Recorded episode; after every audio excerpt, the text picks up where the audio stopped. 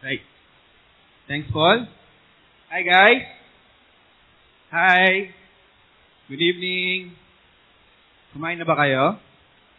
Kasi kung hindi, si Paul bahala sa inyo. Okay? So, again, I want to thank Paul and yung team niya. This is my second time to speak here at TCF show. City Light, right? So, can I tell you a secret, guys? Is it okay? Is it okay? Alam niyo, every time na binibigyan ako ng chance to speak in a pulpit, um, to be honest, kinakabahan talaga ako. Sobrang kinakabahan ako. And one thing that I appreciate with that about that fear is that every time na kinakabahan ako, doon ko na-realize na, oo nga, tao lang talaga ako. So that's the beauty of it. That yung fear na nararamdaman ko, it allows me to be dependent on the Lord. And tonight, we will be discussing some an interesting topic, which we call the higher places. So before we start, guys, can I ask for your help? Can we play games? Is that okay? Can we all stand up? Tayo tayo, tayo tayo. So, ganito yung laro natin. So, guys, pahabaan tayo ng pagtigil ng hininga. Patagalan, the longest, pa, i-control natin yung pag-breathe natin. And the person na, yung person na pinakamatagal na nagtumigil ng hininga is siya yung panalo, tapos siya patrabala sa inyo. Okay? So, are you ready? Ready na ba kayo? Ready?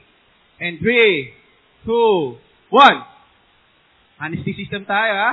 2, 3, 4, 5, 6, 7, 8, 9, 10, 11, 12, 13, 14. Pag kinakaya, okay lang. 16, 17, 18, 19, 20. Oops! Sino sa inyo guys naka 20 seconds? Oh my God! Lakas! Sino dito below 15 seconds? Below 20 seconds? Below 15. Below 15. Below 15. Alright. Congratulations sa inyo. Thank you, guys. Um, alam niyo guys, bakit ko ba pinagawa sa inyo yun, di ba? Um, our topic for tonight is something to do with control. So, as you control your breath, di ba? You tried your best to control your breath for those the person na trinay na maka 20 seconds. Pero at some point, hindi mo na kinaya. Tama? At some point, tumigil ka na dun sa pagtigil ng breath mo and tuminga ka na. And that is something that we can learn from tonight. Alam mo, there are times that we try to control things. But there are things lang na, there are specific things that, we, there are specific things lang that are pasok lang dun sa capacity to control it. So our topic for tonight is, the series tonight is very interesting guys, to be honest. Kung pinag-aralan ko to, sobrang, sobrang ganda. The higher places. Examining the roots of idolatry. So from the past few weeks, di ba, ang pinag-aralan nyo is approval idolatry, tama ba? And then last time, pinag-aralan nyo naman is comfort idolatry. So, idolatry is something na minsan alam natin, pero we're not comfortable discussing it. Tama ba? Sometimes we notice it to the other people, pero minsan hindi natin ma-discuss kasi hindi natin, hindi tayo komportable discussing it eh. And at the same time, maaaring may nakikita natin siya, pero we don't have a clear grasp about it. And tonight, we will try to, we will try to understand that. Kasi, kung titig, titignan nyo, approval, comfort, there's nothing wrong about those words, right? There's nothing wrong about approval. There's nothing wrong about comfort. Pero, pag nilagyan mo na siya ng idolatry, that is the time na nagkakaroon tayo ng problema. Bakit nagaging problema ang approval idolatry? Bakit nagka-problema pag nagkaroon ng comfort idolatry? And that is something that we will try to identify at the same time understand. So let's go first to the uh, let's go first to the pinaka-roots. Let's identify first and understand ano bang ibig sabihin ng idolatry. Sabi mo sa kapatid sa katabi mo, kapatid, ano ibig sabihin ng idolatry? Alright, thank you. So let's try it. Idolatry. Idolatry came from the Greek word. Can I control you? So, idolatry came from the Greek word idololatria. Medyo mayroon siyang bigkasin. Idololatria, which means the worship of false gods. So, ang ibig sabihin nun, if you will define idolatry, idolatry simply means anything that replaces the one true God. In, in, in, in dictionary, in Webster, kung titignan nyo siya, ang makikita nyo dun is worship of idols or excessive devotion to or reverence for something, person, or thing. So, ayun ang problema, guys. Idolatry is something that you worship a false God. You replace the one and true God. Meaning, there's only one true God. And yet, you are trying to look for something which is we, we, we categorize or we call it a false God. And even in the Bible, kahit si Paul, sinabi niya sa chapter 1 Corinthians, sa, sa 1 Corinthians chapter 10 verse 14, sabi niya doon, Therefore, my dear friends, flee from idolatry. Ulitin ko.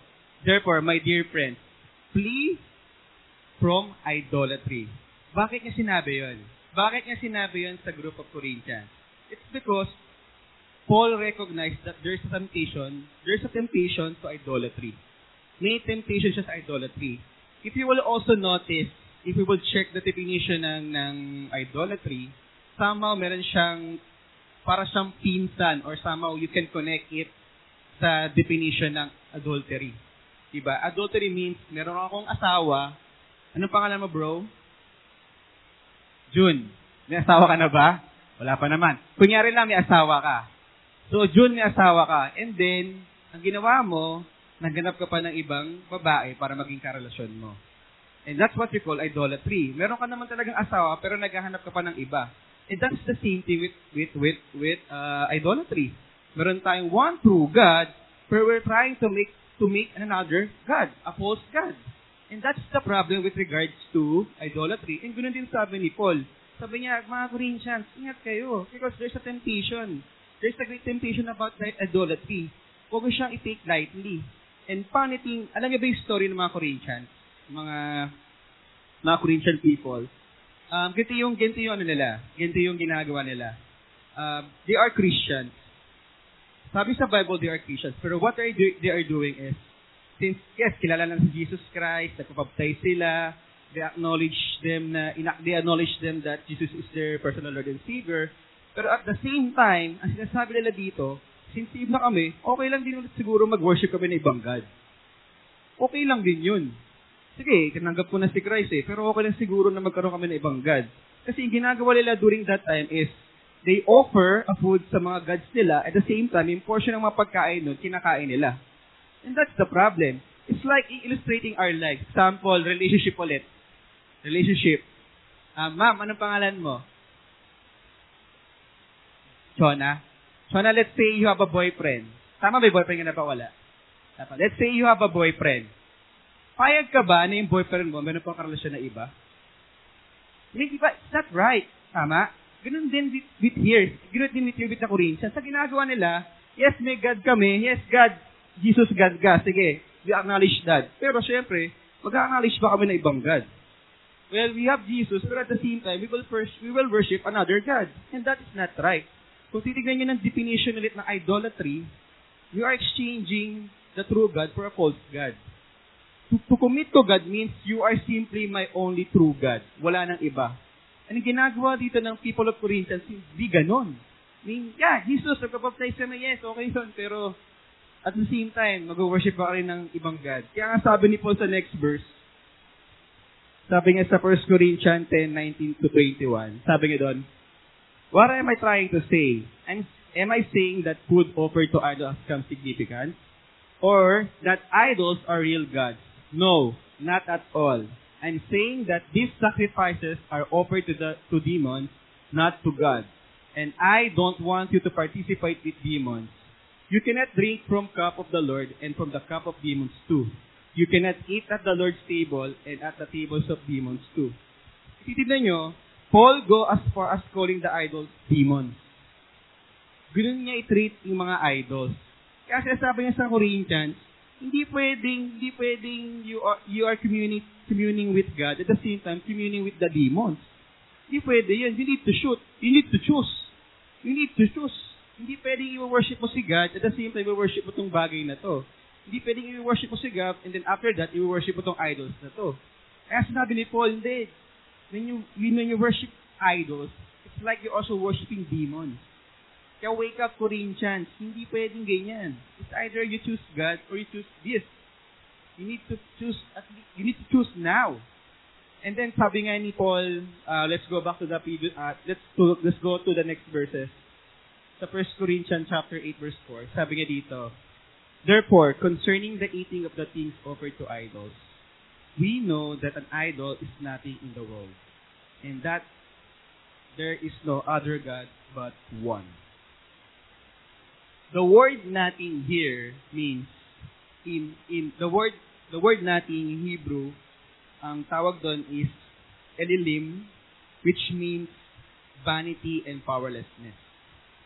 So yung idol na wino-worship nyo, yung idols na wino-worship nyo, is something na not, wala lang. I mean, to sabi nga, nothing in the world eh. Nothing. You are worshiping idols and yet there are nothing. Pinagpapalit mo siya sa isang Diyos na makapangyarihan na pagmamahal for something na nothing. And even in Old Testament, sabi nga sa Isaiah 2.8, yung sabi doon, Their land is full of idols. They bow down to the work of their hands, to what their fingers have made. So basically, this verse saying, yung idols o yung false god na sinaginagawa or sinasamba nyo is something na ginawa lang din ng tao. Is kayo rin ang gumawa. So nakita niyo yung nakita niyo yung diferensya. God, false gods na gawa ng tao versus one true God. And yet, the people of Israelites and even the Corinthians, ang pinipili nila minsan yung false gods. Diba? So, doon pa nakikita mo na yung problem, nakikita mo na yung contradiction. Doon ka, mag, doon ka, doon ka magtataka, bakit pinagpapalit ng mga taong to isang bagay na gawa ng tao sa isang bagay sa isang Diyos na lumikha sa atin? And those problems of Corinthians and mga Israelites are not their problems on, di lang nila problema yon. It, also, it is also applicable to us. Our idols here in this world can be in a form of a, perso- a person, in a form of success, in a form of material things, in a form of character, um, relationship. So th- this, this, these things na, pinag, na problema ng mga Corinthians saka ng mga Israelites, they are also for our problems too. The problem lang minsan is we don't admit it. We don't admit it. And sometimes we that we are not aware of it. Sabi nga ni sabi nga ni John Piper, we look to something or someone to do for us what God was meant to do for us. And that is something minsan ginagawa natin. God wants us to be successful. Napag-aralan natin yan sa life goals, right?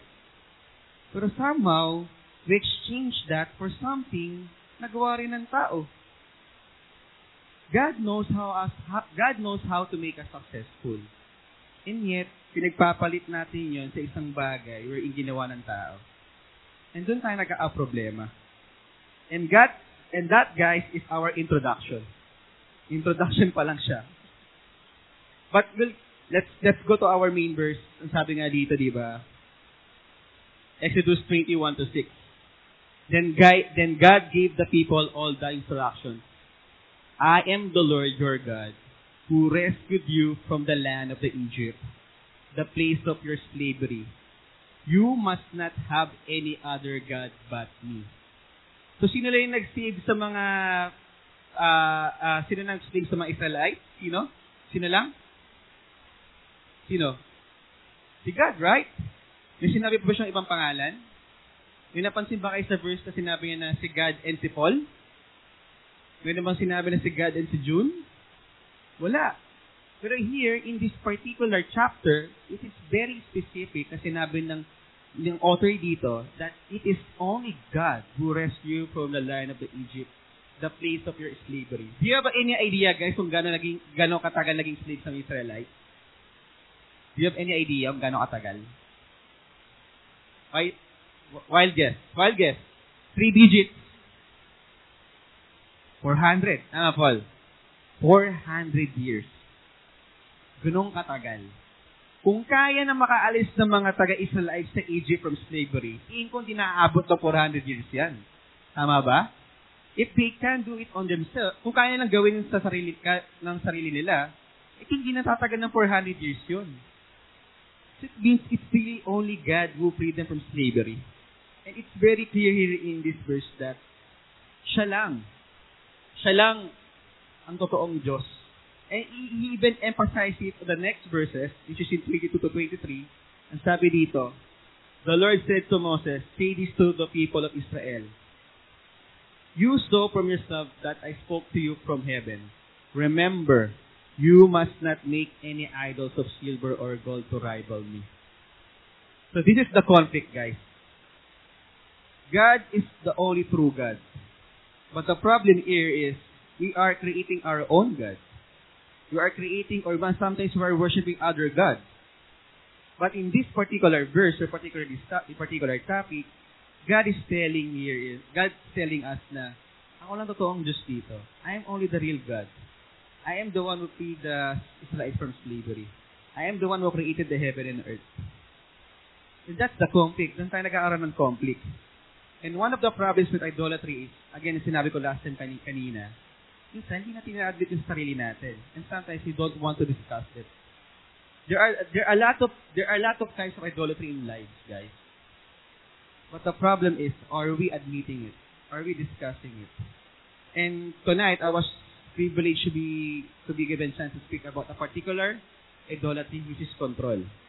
So sabi ko sa inyo, ano pa lang yun, introduction pa lang yun.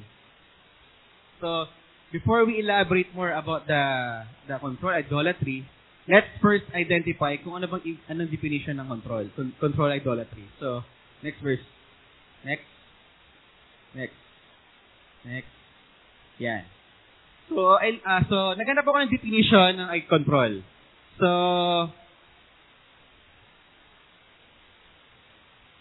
Of course, there are a lot of definition ng control. Ah. There are a lot of definition of control. Depends on how you use it.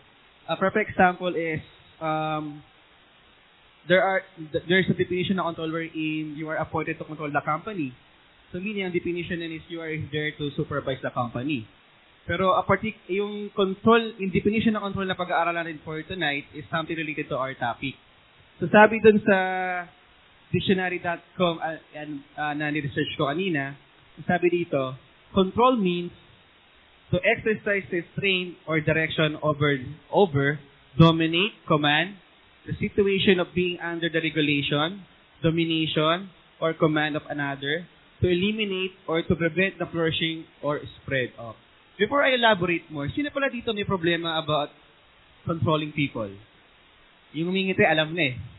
Hindi so, sa, so, meron ba rito may problema about controlling people? Sino dito control freak? Control freak. Ako, ikaw, Pat, control freak ka. Kaya pala sabi ni Paul kanina. Joke lang. Alam nyo, ako, ako as, a, as a leader ng ministry sa CCF, uh, single sa main sa sa center, um, there are times that I also are, I'm also tempted to, to be a control freak. There are times na gusto ko lahat maayos na. Ayoko nang problema minsan, gusto ko lang sabihin na, dala nang gawin mo, dala nang gawin mo, dala nang gawin mo. So there are times I, oh, ako as a person, are tempted to do that. Minsan tempted ako to be control freak. Pero by the grace of God, wala pa naman ako, hindi pa naman ako pupunta doon.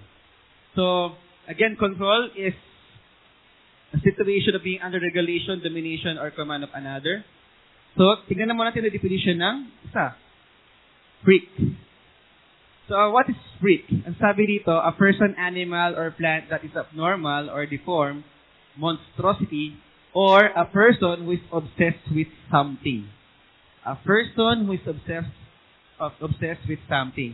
So, pag pinagsama natin ni control and freak, ano na magiging definition niya? A control freak person is a person who is obsessed with dominating or commanding others to the point where they stifle the ability of others to flourish or grow on their own. So, sino sa inyo ang control freak? Nakakita na ba kayo na ganun tao? Nakakita na ba kayo na ganun tao? Nakaka-encounter na ba kayo na ganun tao? Nakakainis ba? Di ba there are times na nakakainis kasi sometimes parang, ano, ano ba? Parang, bobo ba ako? Or wala ba akong alam? The fact na sinasabi mo sa akin ano na kailangan kong gawin, di mo na ako binibigyan ng chance para makapag-decide. Parang something, ah, wala ba akong, wala ba akong alam para gawin to? And minsan, it's, it's discouraging, right? Di ba? Discouraging. And minsan nakakasakit. And minsan, a problem with those control freak person is, takot sila sa changes. Kapag may changes na nangyari, takot na sila. Kapag may ginawa sila ng plano, kaya one, ganito, two, ito gagawin mo, three, gagawin mo, ganito, four, ganito gagawin mo. Pag di nasunod yung one to four na yon, kakabahan na sila. Sobrang worry na sila. Sobrang punong-puno sila ng anxiety. Those are the control freak person. Ang dami kong kilalang ganyan tao, guys. Dami kong kilalang ganyan tao, guys.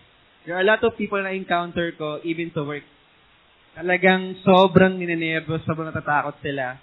And minsan, yung mga ibang tao na ninenervyos o natatakot, ang ginagawa nila, tinatakot nila yung kapwa empleyado nila. So, pinapasa lang nila. And those are the people who have problem with control. Those are the people who have control idolatry. So, if there's a topic, if there's a title for our topic for tonight, ito ang title natin. Don't be a control freak. Flee from control idolatry. Sabi mo sa tabi mo, guys. Pakisabi sa tabi mo. Don't be a control freak. Free from control idolatry. So, iyan, if that is the case, paano mo malalaman kung ang prao is, kung ang taong to have a problem with controlling people?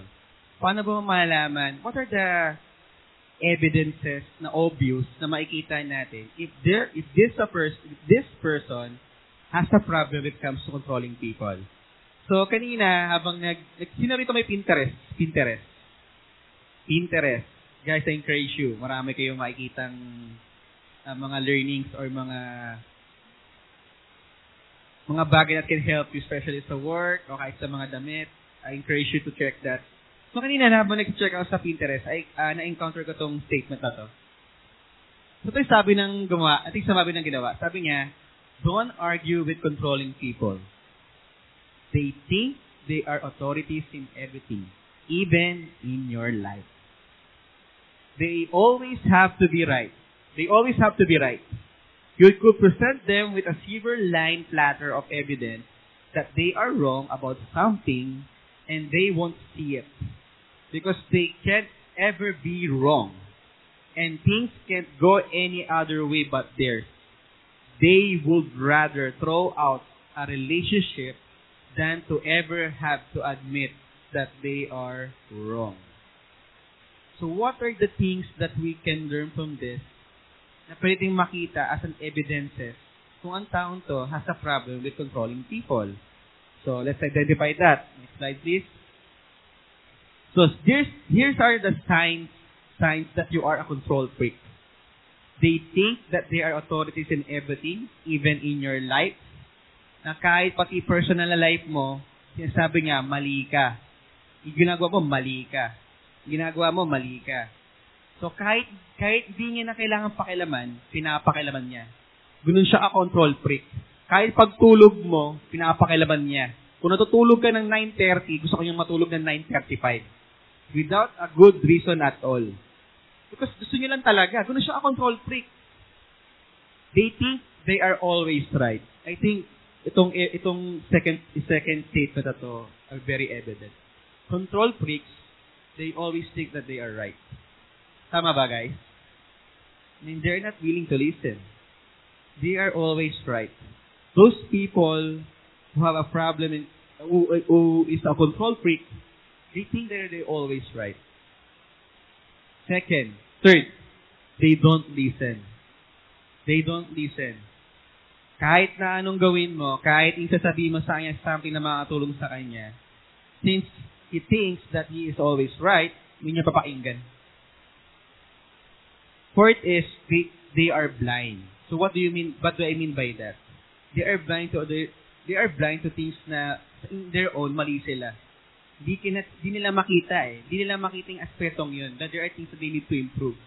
Hindi niya makita yun because all this time, his mind, his eyes, his heart, thinks that everything is all right. So, bakit ko painggan yan? ito yung nakakatakot. Willing to sacrifice people for success. I mean, they are willing to sacrifice friendship. They are willing to sacrifice yung kung anong meron silang relationship just for the sake of success. And that's that is that, that is the scary thing about uh, control idolatry, guys. I mean, there are, those are things minsan hindi natin ina-admit na meron tayo. That's why we need help. Next. Kilala niyo ba to? Kilala niyo ba to? Sino to? Come on, guys. I know kilala niyo yan. Sino? John Lloyd, right? So, tingin nyo, from one what scene to? Mickey Montenegro, yes. For, for what scene? Anong movie to? Scene from what movie? Yeah, a very special, very special love. Di ba kung napanood nyo itong, kung napanood itong movie na to, sino ito nakapanood ng very special love? Okay, maiya. Okay, maiya. Okay, maiya. I admit, napanood ko yan. W- walang walang masama sa pagiging hopeless romantic, okay? Okay lang 'yon. Okay lang ma-in love basta nasa tamang context, okay? Tama ba, Pat? Okay, thank you. So, this scene, kung napanood niyo yung movie ni John Lloyd, A Very Special Love, one of the problem dito ni John Lloyd is he's control freak, right? Control freak siya eh. Deadline, ito gawin mo. Ito gawin mo. Pag di mo ginawa yan, you're fired. Kapag nagkamali tayo, naging number 2 yung magazine natin, hindi ko kasalanan, kasalanan mo. Kasi alam kong tama ako. Baka may mali kang ginawa. That is the personality ni Lloyd sa movie na to. Si Miggy Montenegro. And, kung titirin nyo, there's a reason kung bakit ganun si John Lloyd. Right? Kung mapanood nyo yung buong movie, there is something that motivates John Lloyd to be a control freak. And you know what? You know what? May idea ba kayo? Di ba, if you will, if you will, if you will, kung maalala niyo yung mga scene nun, di ba sabi ni John Lloyd, it is very important to him to be number one. It is very important to him to be number one. So kahit ano nang mangyari, lahat gagawin niya just to be number one. And just also like in this kind of idolatry, control idolatry, sometimes control idolatry is motivated by success. Sometimes it's motivated by recognition. Sometimes it is motivated by pain or money. And that, that minsan takot silang mawala yon. Sometimes you are afraid to lose your pain or you are afraid to lose your promotion or success. You are kumakapit ka na sa patikil, patpatalim. And that is the time na nagiging control freak ka na with other people. You wanna make sure that you will retain your success no matter what happen. And nagiging tendencies nun, guys, is i-control mo na lahat just to make sure na lahat magiging okay. You will do anything to control everything even though in your even though even though na alam natin at the end of the day hindi mo kontrolado lahat. But still, you will still do your part. Because of that motivation for yung crave eh. Yung crave mo to be successful. Yung crave mo to be fame, famous. Yung crave, yung craving mo for to be to be to be get promoted. I remember guys, one of the challenges also that I encountered during the ministry is when you become nung naging RC retreat coordinator ako ng retreat, there's there's there's a struggle within me that I really want to be the I want to be an RC kung for the rest of my life. Because I experience like respect from people, um, admiration for people because you're a leader. So in, in my heart, I struggle with that. I know that is wrong. I know in my heart that is wrong. But I also admit I struggle with that. I told the Lord, Lord, ang hirap. Iba kasi pag natikman mo. Iba kasi pag naranasan mo. Especially if you're, if first time mo siya maranasan. Guys, my background during college and high school, sobrang part of the loser team ako. Especially nung high school. I mean, sobrang loser ako. Nung college, hindi pa, nung high school, hindi pa uso yung fit na damit, pinauso ko na.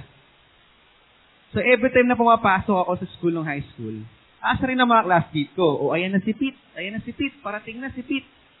So, ulan ako ng, ulan ako na, ano, ulan na ako ng asar. So, I never had a good, a good high school life, to be honest. And wala akong nakita kuwang respeto or admiration from that from that time. And then, nung naging, nung, nung nag-serve ako sa ministry, nung tumanda ako, and experience the admiration and respect of people, natakot din ako na mawala siya. So sometimes I'm tempted to control things. I'm tempted to tell to Pastor Ikoy minsan na, Pastor Ix, ako na lang, ano, ako na lang yung retreat coordinator hanggang Big 15, kung pwede. Kung pwede lang. But I realized that my my heart to be to be to to be an RC is strong. And since my heart is strong, I become I, I almost become a control freak. But praise God, God didn't allow that.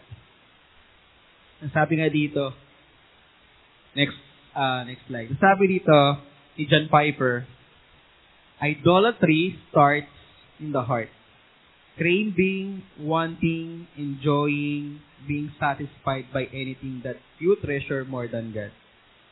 So if you will see, at the end of the day, it's really the condition of your heart. Sabi nga sa Matthew 6.21, sabi dito, whatever you treasure is, the desires of your heart will also be. So control idolatry has something to do with heart. Na, na-encounter niyo ba yung saying na to? The, the heart of the problem is the problem of the heart. Ay, oh, ako narinig ko yan kay PTC. And this it is true. Kung titignan nyo, yung idolatry, yung mga idolatries na na-discuss natin from the past few weeks, has something to do with your heart. Really the problem. It's really about your heart. And very clear dito sa verse ito, whatever your treasure is, there the desires of your heart will also be. So if you're craving for success or recognition, you will do anything just to retain that. Even makasakit ka ng tao. Even if you become a control freak. So what are the harmful effects of this particular idolatry? What are, tingin nyo, um, parang tinatanong yung sarili nyo, ano bang pwedeng maging harmful effects ito sa atin? especially this control idolatry.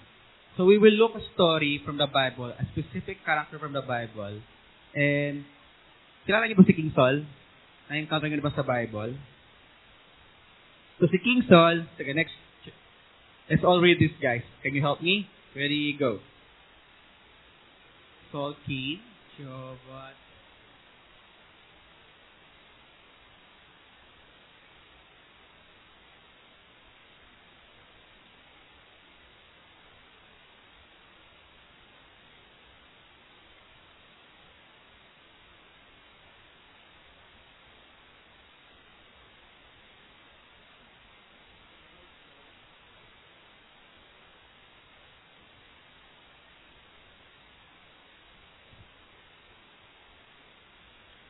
if you will see, King Saul is an anointed king.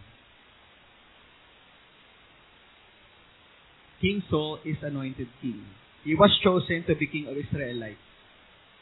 So, nung naging king si Saul, um, if you will check the first Samuel, yung book ng Samuel, will also you will also see there that he wins uh, he wins a lot of battle there.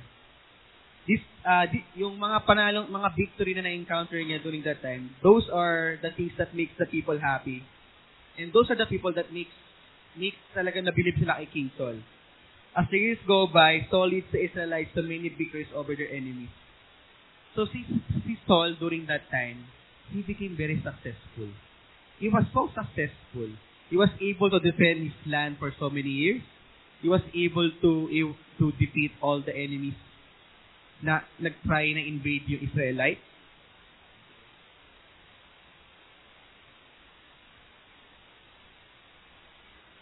So, titignan niyo, if you will see, King Saul is very successful. Tama ba?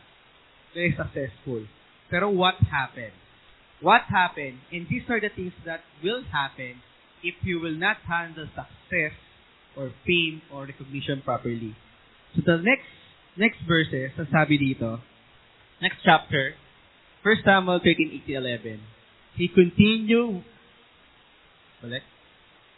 Sabi dito, he continued waiting for seven days until the designated time that Samuel had set. But Samuel did not come to Gilgal, and the people were scattering from him. Finally Saul said, Bring to me the burnt sacrifice and the communion sacrifices. And he offered up the burnt sacrifices and the communion sacrifices. And he offered up the burnt sacrifices. But as soon as he had finished offering up the burnt sacrifice, Samuel arrived. So Saul went out to meet him and blessed him. Then Samuel said, What have you done? So ang story nito is, ang sabi ni Samuel kay Saul is, hintayin mo ako. Don't ever offer sacrifices without me. This is, that is my role. Pero ang ginawa dito ni Saul is, he became impatient. He became impatient to the point na inisip niya, na, hindi, nabi ng victory na panalo ko eh, so tingin ko tama itong gagawin ko. This is me interpreting things ah. So next chapter, sabi nga dito, next slide, sabi, at this, at this, Samuel said to Saul, You have acted foolishly, and you have not obeyed the commandment that Jehovah your God gave you. If you had, if you had, Jehovah would have made your kingdom firm over Israel forever. So nakita nyo here, Paul, eh, Saul had made a wrong decision. He thought that he could make a decision on his own. And because of the success, he may be real, he may be think, he may be thinking, ah, successful naman ako eh. Napanalo, ang dami ko napanalong war. So I think walang problema kung ako nagagawa nito. Sa ang tagal niya eh. Ang tagal, tagal ni Samuel. Ang tagal. So baka matalo kami pag di ko na ginawa. Saka baka magalit sa akin yung mga soldiers ko pag di ko ginawa yun. And that's the problem with with with control. That's the problem with ah, with with success. If you will not handle it properly. Sabi nga dito sa next verse, sa next sa Isaiah 55:8 to 9. For my thoughts are not your thoughts, neither are your ways my ways, declares the Lord. As the heavens are higher than the earth, so are my ways higher than your ways, and my thoughts than your thoughts.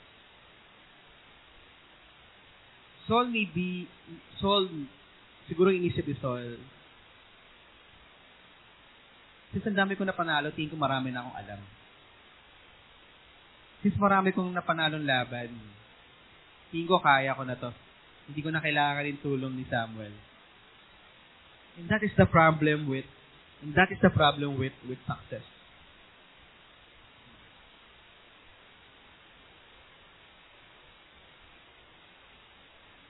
So what are the what what Next slide. So if you will elaborate more the story kung ano nag-epekto si na-epekto sa na-epekto kay kay Saul, yung, yung mga nangyari from the first part, sabi nga dito, in this chapter, this is story about nung dumating na si David.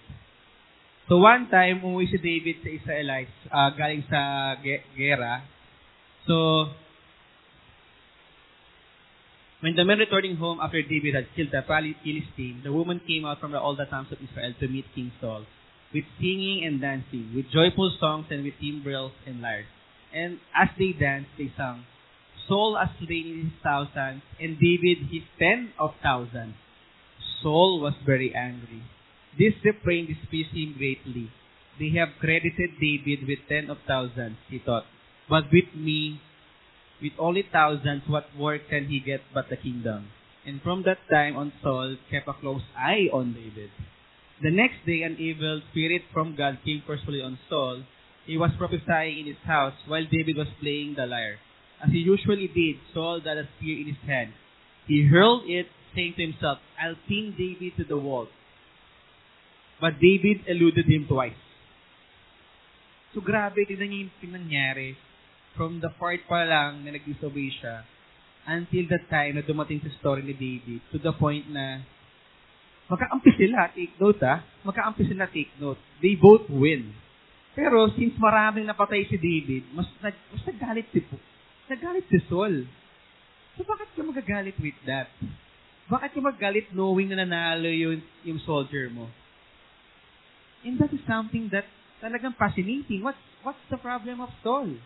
And what are the things that we can learn from Saul in this story? The ano ba yung mga harmful effects that we can learn from the story of Saul? So here they are. Number one, steals our joy. It steals our joy. Kung mapapansin nyo, Saul, hindi siya nag-celebrate eh, nung nalaman niya ang dami na patay ni David.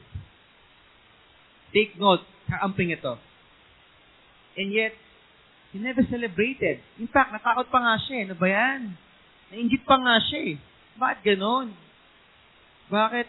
Wala na, delikado na ako dito kasi ang dami na patay ni, ni Saul kumpara sa akin. Never celebrated yung victory na binigay ni David. Naging bitter pa siya, natakot pa siya. Sex, worries, and anxiety. Nakita niyo, di ba? Dahil maraming, maraming, maraming napanal, maraming napatay si David na kawal, mas naging worry siya kasi feeling niya, yung recognition ng tao, mawawala na sa kanya. Yung recognition, yung pain, napupunta na kay David. And yun yung kinakatakutan niya. Kinakatakutan niya at some point, mawala rin admiration sa kanya ng mga tao. Discontent. Niyo sa last part, he even tried to kill David. Nakita niyo yung heart ni, nakita niyo yung heart ni, ni Saul? He is, he is a king who was anointed by God, who has started strong. And yet, throughout, towards the end of the, of the end of the life of Saul, bakit ganun nangyari sa kanya? Six, fourth, prone to make bad decisions. What happened on him during the during the battle dun sa Gihad is hindi niya sinunod si ano, hindi niya sinunod si Samuel. He, made his own decision. And lastly, lack of trust. He never trusted David. He thought na si David aagawin yung position niya as a king. And if you will notice, those effects or those these harmful effects na nakikita natin sa story ni David can also be applicable to us. If we will not be aware of control idolatry, guys, this thing will happen to us. Ito yung mga normally na, normally na na-encounter ng tao na may problema sa control idolatry. Next slide. Wrong view of success can lead you to idolatry. Wrong view of success can lead you to idolatry. Again, if you will not handle properly yung success, and naging addiction mo siya, yung feeling of success naging addiction mo, that will lead you to idolatry. In next, sabi nga sa James 4, 13, uh, that's 1 to 4 guys, ha? that's, uh, tama, that's 30 to 4.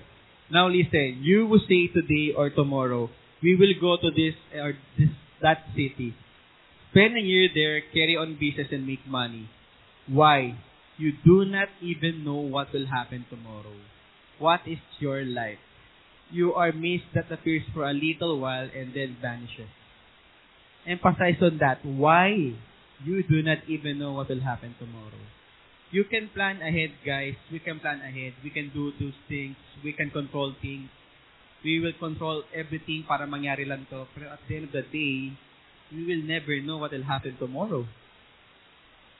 I mean, who knows? Baka bukas, baka isa sa atin kunin na ni Lord.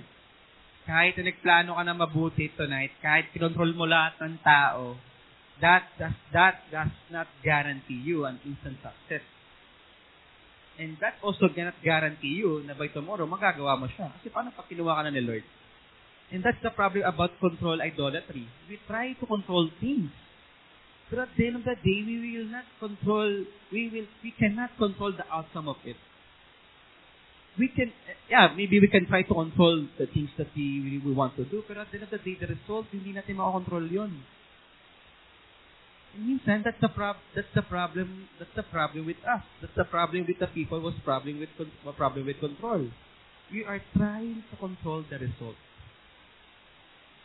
You are trying and trying and trying to the point of exhaustion. Hanggang mapagod ka. And yet, ang sabi ko very clear sa book ni James, you do not even know what will happen for tomorrow. So you cannot boost. Hindi ka pwede magyabang. Because at the end of the day, it is God who controls the result.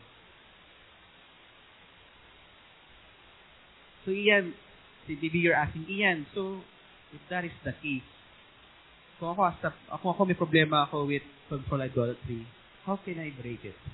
What is the solution? Ian, what, what, what are the things that you can share to us para ma-break namin itong control idolatry na to? First is, admit your idolatry. Admit that you have a problem with control idolatry. It's like ganito guys. Kailan ka lang ba pupunta sa doktor? Kapag may sakit ka. At pag inadmit mo na may sakit ka. That's also the same thing with idol, idolat, control idolatry. You need to admit na may problema ka. And the problem is, minsan, we don't want to admit it. Sasabihin sa'yo, may, may problema ka sa control idolatry. Eh, May problema ka sa... Tinitigan naman na kaagad eh. Ayaw mong, ayaw mong, ayaw mong, ayaw mong, ayaw mong aminin. If you want, if you if you guys want to break from this kind of idolatry, you need to admit it first. Admit mo. Admit mo sa sarili mo. Admit mo sa Panginoon Diyos, Lord, I have a problem with it. Second is,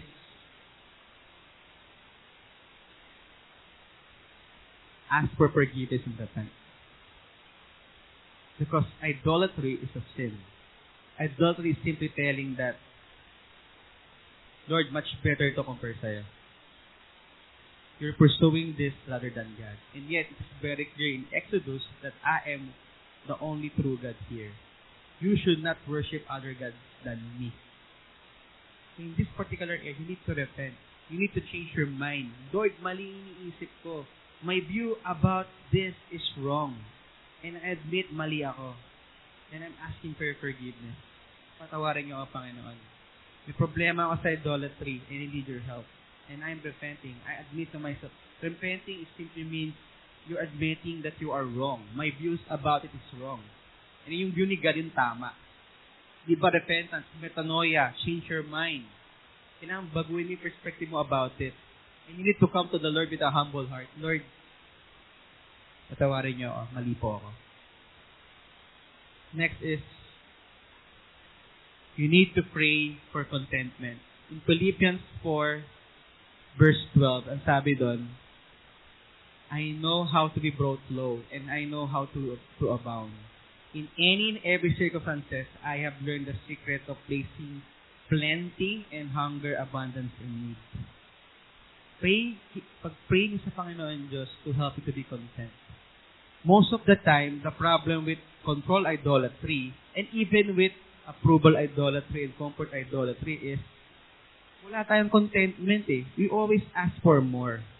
We always ask for more, pero yung more na yun, iniisip natin, yung more na yun is makakabuti sa atin. But the problem is, God knows what's the best for us. And He will always, He will only give what's, what we are needed. And that's why we need to pray kay God, Lord, help me to be content because I really don't know. Next is praying for God's will to be done. Matthew 6.10. Sabi nga doon, Your kingdom come will be done on earth as it is in heaven. At the end of the day, guys, you always ask what is God, what God, what ano yung will ni God for us. What is ano yung will ni God for you. God, I wanna do this. I wanna be excellent in my work. I, I will do this. I will do this, Lord. But at the end of the day, Your will will be done, not mine. Because I know that my thoughts are not Your thoughts. Your ways are higher than my ways. You know what's the best for us, Lord. So, Lord, I will pursue Your will rather than mine. Yeah, Lord, I will do my part. I will give my best. But I will leave the rest to You.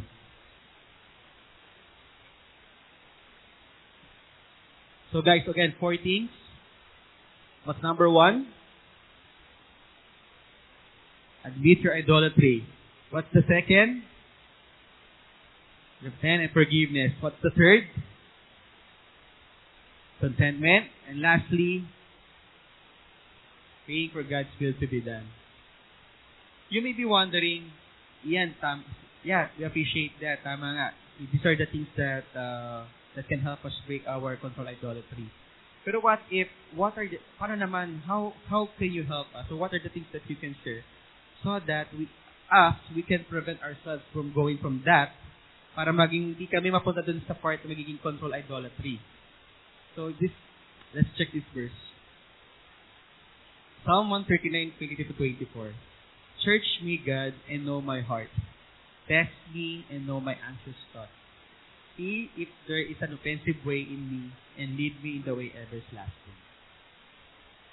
Idolatry, ang pinaka main issue niyan, relies on heart. And if you want to avoid any kind of idolatry na i-discuss natin sa series na to, you need to ask the Lord to check your heart always. Because, hindi ibig sabihin wala ang problema sa idolatry next week, it is automatically na wala ang problema the next next week. Hindi ibig sabihin na wala ang problema sa idolatry this month, ibig sabihin automatic wala ka ng problema idolatry sa next month. You need to ask the Lord always to check your heart. Because our heart is deceiving. There are a lot of idols in this world, guys, that the world is offering you. Success, relationship, pain, and the enemy will do anything to deceive you. To the point that they will make you control freak. But the problem with that is, kapag naging control freak ka, the effects, the effects are harmful to us. It kills our joy. Gusto niyo bang nakakatulog kayo ng maayos tuwing gabi? Diba that's what we want, diba? Not, not that we are trying to seek yung comfortable life, but at the end of the day, we just want to have a good rest every night. Yung wala ka isip na, saka na mangyari bukas? Mangyari, mag-successful kaya kami. Pero tawagan na kaya ni Juning supplier. Tawagan na kaya ni ano? Binong worry, anxiety. And that's the problem. That's the problem. We are trying to control things. Even those things na hindi kontrolado. And even the result. Kaya nga pinagawa ko sa inyo kayo na guys about controlling your breath. There are things na talagang within our control lang. Kasi kapag trinay natin control ang bagay na hindi natin control, in the end, tayo mag-suffer. Example, di ba, nung kinigilan niyo yung pag-breathe nyo, since hanggang doon lang kaya nyo, hindi nyo na napigilan, remember? Kasi pag trinay nyo pa, baka mamatay kayo. Tama ba? The same thing with life. Next. God is a jealous that He be honored by being treasured. And He is jealous that we be satisfied by treasuring Him. God, guys, there is only one God. Period.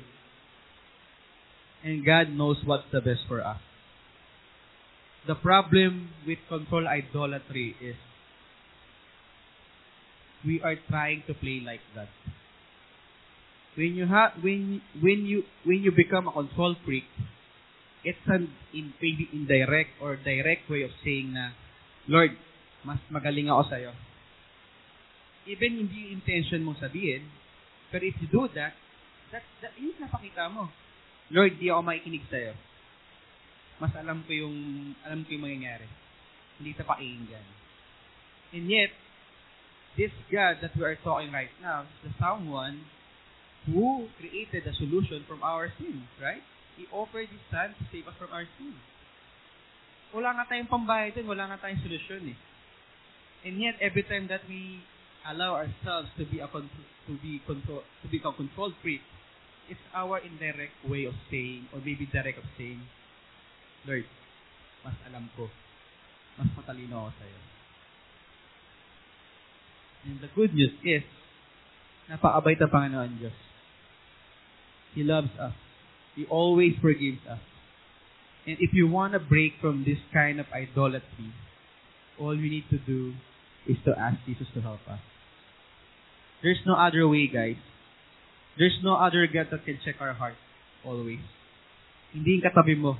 Hindi yung dig leader mo, hindi yung breakout leader mo. The only person that can really see the condition of our heart at the end of the day is God. So if you want to break from this particular idolatry, I'm giving you a chance to do it. Let's bow your heads, close your eyes. And if you are this person, if you are the person who's struggling in particular, in this particular kind of idolatry, talk to the Lord. Huwag mong intindihin yung katabi mo. Do not look around. Just speak to Him. Admit to Him, Lord, I have a problem with this kind of idolatry. I am a control freak. Lord, I admit I need your help. I'm asking for your forgiveness, Lord. I'm admitting to myself na mali ako, Panginoon. That my thoughts are wrong. And Lord, help me. Help me in this area. Help me, Lord, to be to have a contentment in my life. Help me, Lord, to pursue your will, Lord. Because I know, Lord, and I believe, Lord, that I cannot be free in this kind of idolatry without you, Lord. So, Lord, I'm surrendering everything to you, Lord. My hands, my control over things, Lord. I'm giving it to you, Lord. And work in my heart, Lord. Please help me, Lord, because I know, Lord, if you I want to have abundant life, Panginoon, the only way that I can receive that is through you, Lord. And Lord, salamat. Maybe the process may take time, Lord, but the most important part is during those times you will be with us, Lord. So Lord, thank you so much. Thank you for your love. Thank you Lord, for reminding us, Lord, bakit kailangan namin iwasan ang idolatry. Why don't we, why we need to run or flee from that idolatry and to always pursue you with all of our heart. Lord, we thank you. We love you. In Jesus we pray. Amen.